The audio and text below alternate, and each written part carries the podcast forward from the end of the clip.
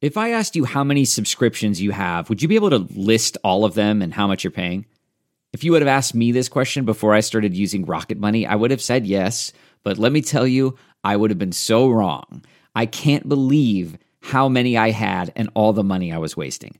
Rocket Money is a personal finance app that finds and cancels your unwanted subscriptions, monitors your spending, and helps lower your bills.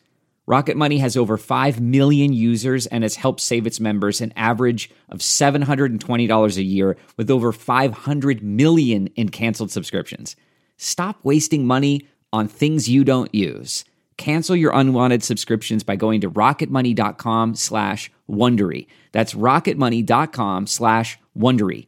rocketmoney.com slash Wondery.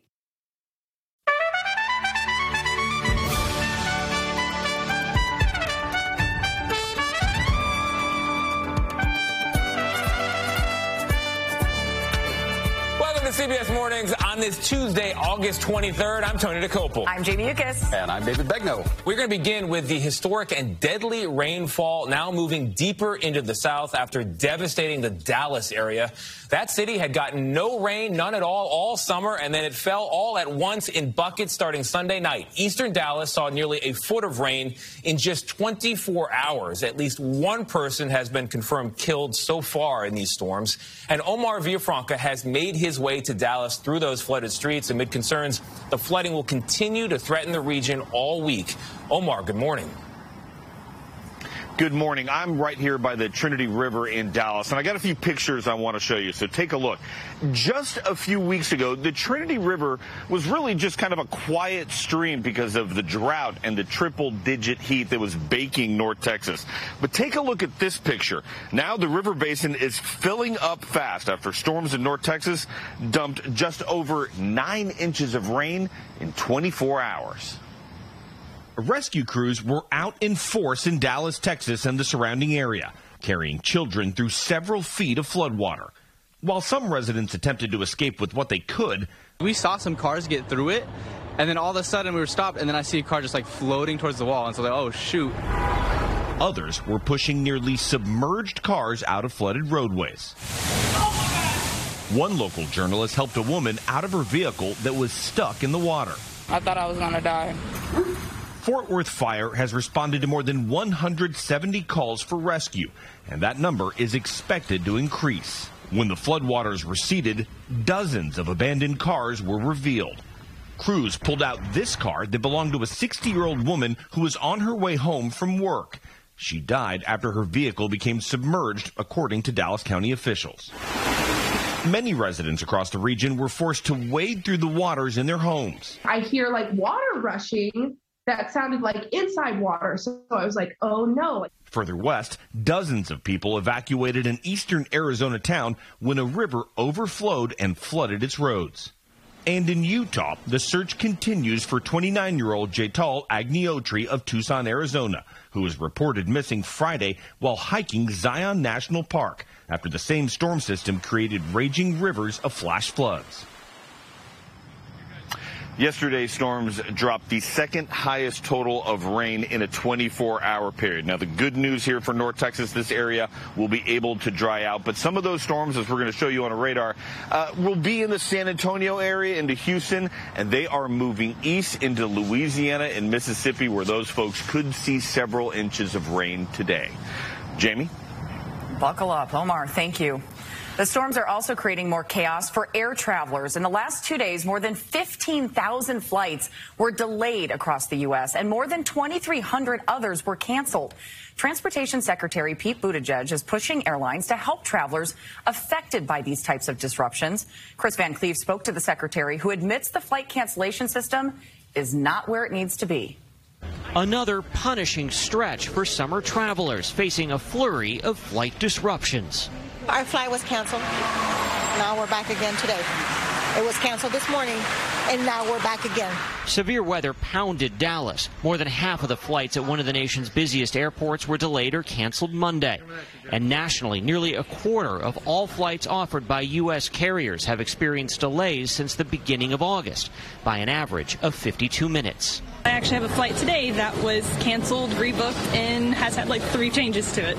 Seems like if I did my job the way the airlines do, I wouldn't have one. This is the customer service line for United tonight.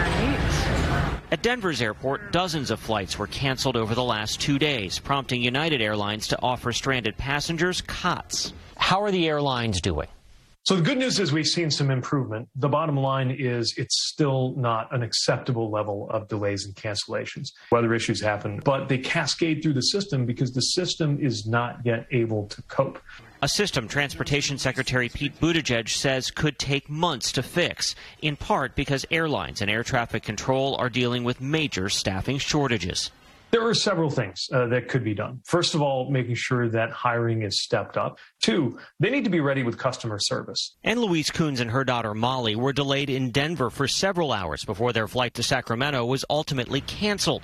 Coons says it set them back nearly a full day and cost them more than $1,000 to get out on another airline. I think it's this kind of like Hunger Games feeling that you have when it happens because you're kind of everybody's on their own and you can't really reach anybody to help. And it's still pretty early in the travel day, and already more than 400 flights in the U.S. have been canceled. Now, the Department of Transportation is planning to roll out a new website in the coming days that will lay out what options are available to passengers on all of the U.S. airlines when there are flight disruptions. The department is also working on new regulations regarding refunds when there are lengthy flight delays. David? Chris Van Cleave in Arlington this morning. Thank you, Chris. Turning to Donald Trump's legal troubles, the former president has now taken his first legal action to challenge that FBI search at Mar-a-Lago. This comes after we learned just how severe his situation may be. There is a new report that hundreds of classified records have already been taken from the former president since January. Robert Costa is following all of this. He is in Palm Beach, Florida this morning. Bob, good morning. Good morning, David. The former president's 21 page motion is not just a legal move, but a political argument. It claims he is the frontrunner for the Republican nomination in 2024 and casts the investigation in political terms. The Justice Department's response this is not political. Two weeks after the FBI's search of his Mar a Lago home, Former President Trump is asking a federal court in Florida to stop federal investigators from reviewing the documents taken until a special master or a third party attorney can be appointed. In the legal filing, he also requests that the FBI return any documents that went beyond the scope of the search warrant. A special master would be almost like an extra judge to take an independent look at those. The filing also reads as a political pitch ahead of a possible run in 2024 in which Trump's lawyers make unsubstantiated claims of investigators being partisan, saying law enforcement cannot be used as a weapon for political purposes, and go on to say that the matter at hand involves not only the constitutional rights of President Trump, but also the preservation of executive privilege. National security lawyer Bradley Moss. And by admitting this is really all just about executive privilege, Donald Trump is admitting these are official records, not personal records. This filing was all about trying to shore up his position with the Republican base and hoping that no one notices it's not properly constructed is going to get slammed by the judge. So far, a U.S. official tells CBS News that the Justice Department has retrieved at least 150 classified documents from the boxes Trump handed over to the National Archives earlier this year. And the New York Times reports that since federal agents re engaged with Trump's legal team this summer and then searched his home, that number has climbed, with more than 300 documents with classified markings obtained by the Justice Department. I personally approve the decision to seek a search warrant in this matter. The Justice Department released this statement after the motion was filed Monday, saying the search was authorized by a federal court upon the required finding of probable cause. While the former president continued to rail against the search he called a break in. All he knows is to throw things at the wall and to try to file various motions or lawsuits to try to delay things. It's worked for him in the past what the problem he's got here is it's a criminal investigation. A grand jury has been convened. Federal prosecutors already had to get a search warrant for his property. That's something he's never faced before. This all comes as a Florida federal judge prepares to decide this week whether to release a redacted version of the affidavit that led to the FBI search of the Mar-a-Lago estate. That affidavit could reveal more about why FBI agents went in and why they believe a crime might have been committed. Tony? Yeah, and if there were 300 documents marked classified there at Mar-a-Lago for months. Bob, thank you very much. We're going to stick with politics for a moment because today is a crucial primary day, especially for Democrats with races in Florida and New York that could have major national implications. Caitlin Huey Burns is following all of it for us from Washington. Caitlin, good morning. Good morning, Tony. Well, today is really all about Ron DeSantis. He's not running against anybody. He has no Republican rivals, but Democrats want to blunt his rise. Uh, DeSantis has been building a national profile ahead of a potential 2024 presidential bid, and he's amassed a huge campaign war chest of over $130 million. The governor has really positioned himself at the center of Republican Party issues and culture wars, using his levers of government to enact policies on on education, abortion, and election laws. And today, he's focused on school board races with about 30 endorsements in those local elections, as education figures to be among the top issues in this year's midterms. Now, there are two top Democrats fighting today to take him on. That's Agriculture Commissioner Nikki Fried and former Republican governor turned Democratic Congressman Charlie Crist. But DeSantis is beating them both in the polls. You should also keep an eye on the Senate race in Florida, where Congresswoman Val Demings is expected to win her Democratic primary. She's the former police chief of Orlando and was part of the team leading the impeachment proceedings against Trump. She's narrowly leading Rubio in the latest polls. But Democrats have really been struggling in Florida, where former President Trump is popular and DeSantis is too. Tony? That's certainly true. All right, Caitlin, thank you very much. The results of this November's midterm elections could have a big impact on Dr. Anthony Fauci.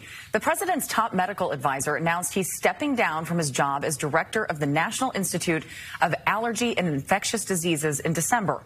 A number of Republicans in Congress have signaled they want to investigate his role in the U.S. COVID response if their party takes control of Congress. Dr. Fauci has been with the National Institutes of Health for more than 50 years and advised seven presidents from both parties. Dr. Fauci, who is 81 years old, has not said what his plans are, but he's not retiring just yet. Instead, he says he will be focused on what he calls the next chapter of his career. Jamie, now to that disturbing cell phone video of a violent arrest in Arkansas. A warning for our viewers now, the video is very graphic. The Department of Justice has ordered a civil rights investigation into the encounter in which the officer appears to beat a man while he is pinned on the ground. Now, police say the three officers involved have already been suspended, and there's also a state probe underway, which could explain, that could include dashcam video that's not yet seen by the public. The man in the video, Randall Worcester, was hospitalized, then jailed. He, he was released yesterday on a $15,000 bond, but he is still facing multiple charges. The State Department is saying it has information that Russia will increase its attacks on Ukraine in the week ahead. Tensions are growing even higher because of a deadly car bombing outside Moscow that killed a Russian TV commentator. The Putin government is blaming Ukraine and claiming this video on your screen now shows the attacker crossing the border. Ukraine, meanwhile, is denying any involvement, saying it wouldn't make any sense for them. Debora Patta is in Ukraine's capital for us, tracking reaction to the bombing. A memorial service in Moscow for Daria Dugina, killed instantly when her car blew up on the outskirts of the capital. The Kremlin has blamed Ukraine for the hit, claiming to have solved the case within 24 hours and releasing video of a suspect they call a Ukrainian agent. But Kiev has vigorously denied any involvement. Dugina's father, Alexander Dugin, is a vocal supporter of the war. Now the violence against Ukraine he has long campaigned for has entered his own life. Dubbed Putin's brain, it's believed he was the intended target. It's unclear what the motive is, but former Kremlin politician Ilya Ponomarev, who was forced into exile after voting against the annexation of Crimea, claims it's the work of an underground Russian resistance group that he's been in direct contact with. And what is the ultimate goal? The ultimate goal is to overthrow Putin and to stop the war and to build the, the, the government uh, of social justice. He said as many as 10,000 people could be involved in this resistance. Do you think we will see more of this kind of thing? Obviously. Obviously. It's just the beginning. Ukraine, however, is bracing itself for revenge attacks. The country was already on edge ahead of tomorrow's Independence Day, which coincides with the six month anniversary of Russia's invasion. Regardless of who masterminded the bomb, there are fears that Russia will use it as an excuse to ramp up strikes this week. For CBS Mornings, Debora Patta, Kiev.